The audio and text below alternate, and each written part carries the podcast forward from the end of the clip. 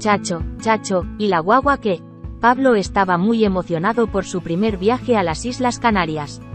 Había escuchado muchas historias de su amigo Miguel, quien era originario de Gran Canaria y había hablado de las hermosas playas, la buena comida y la cultura canaria.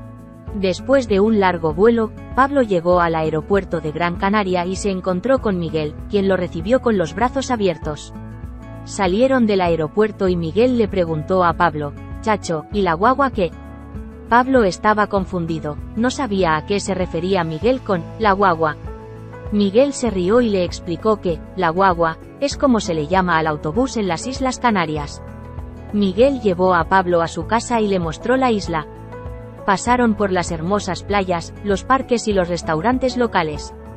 Cada vez que necesitaban ir de un lugar a otro, Miguel preguntaba, Chacho, ¿y la guagua qué?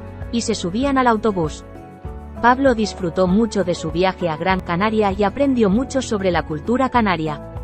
También aprendió una nueva palabra en español, guagua. Cuando regresó a casa, les contó a sus amigos la historia de su viaje y les enseñó la palabra que aprendió.